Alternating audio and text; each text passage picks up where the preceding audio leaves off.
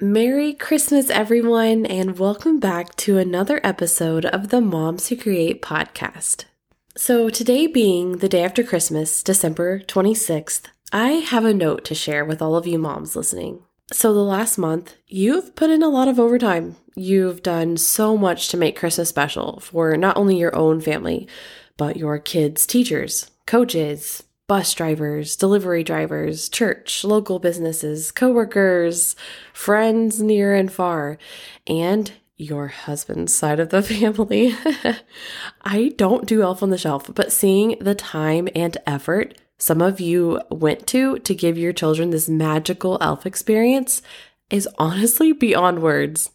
You've baked cookies with your kids, and don't discredit yourself if you use the pre made circle cookies that you just like pop out and put into the oven. Those are my favorite cookies.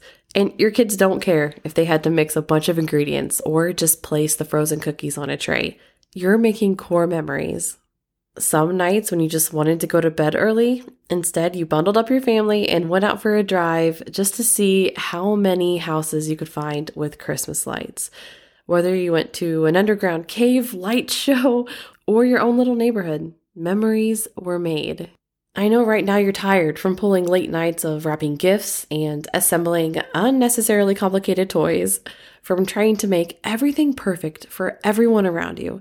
No matter how much you did or didn't do, how much you spent or saved, I promise you that your kids had the absolute best Christmas this year.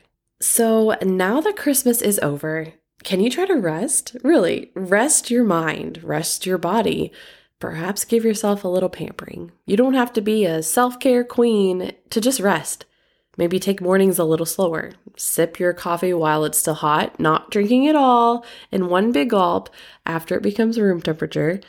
Go to bed early a night or two. Take a deep dive into a new book that you haven't started or you started earlier this year and you're like, I should finish that before the year's up.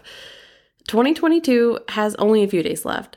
So, what if we ended it on like a soft, gentle note? In case you didn't genuinely hear it much this season, thank you. Thank you for all of the extra hours you put into the holidays. Thank you for the people you've blessed and the smiles that you've put on everyone's faces. Christmas isn't about things or filling up a calendar.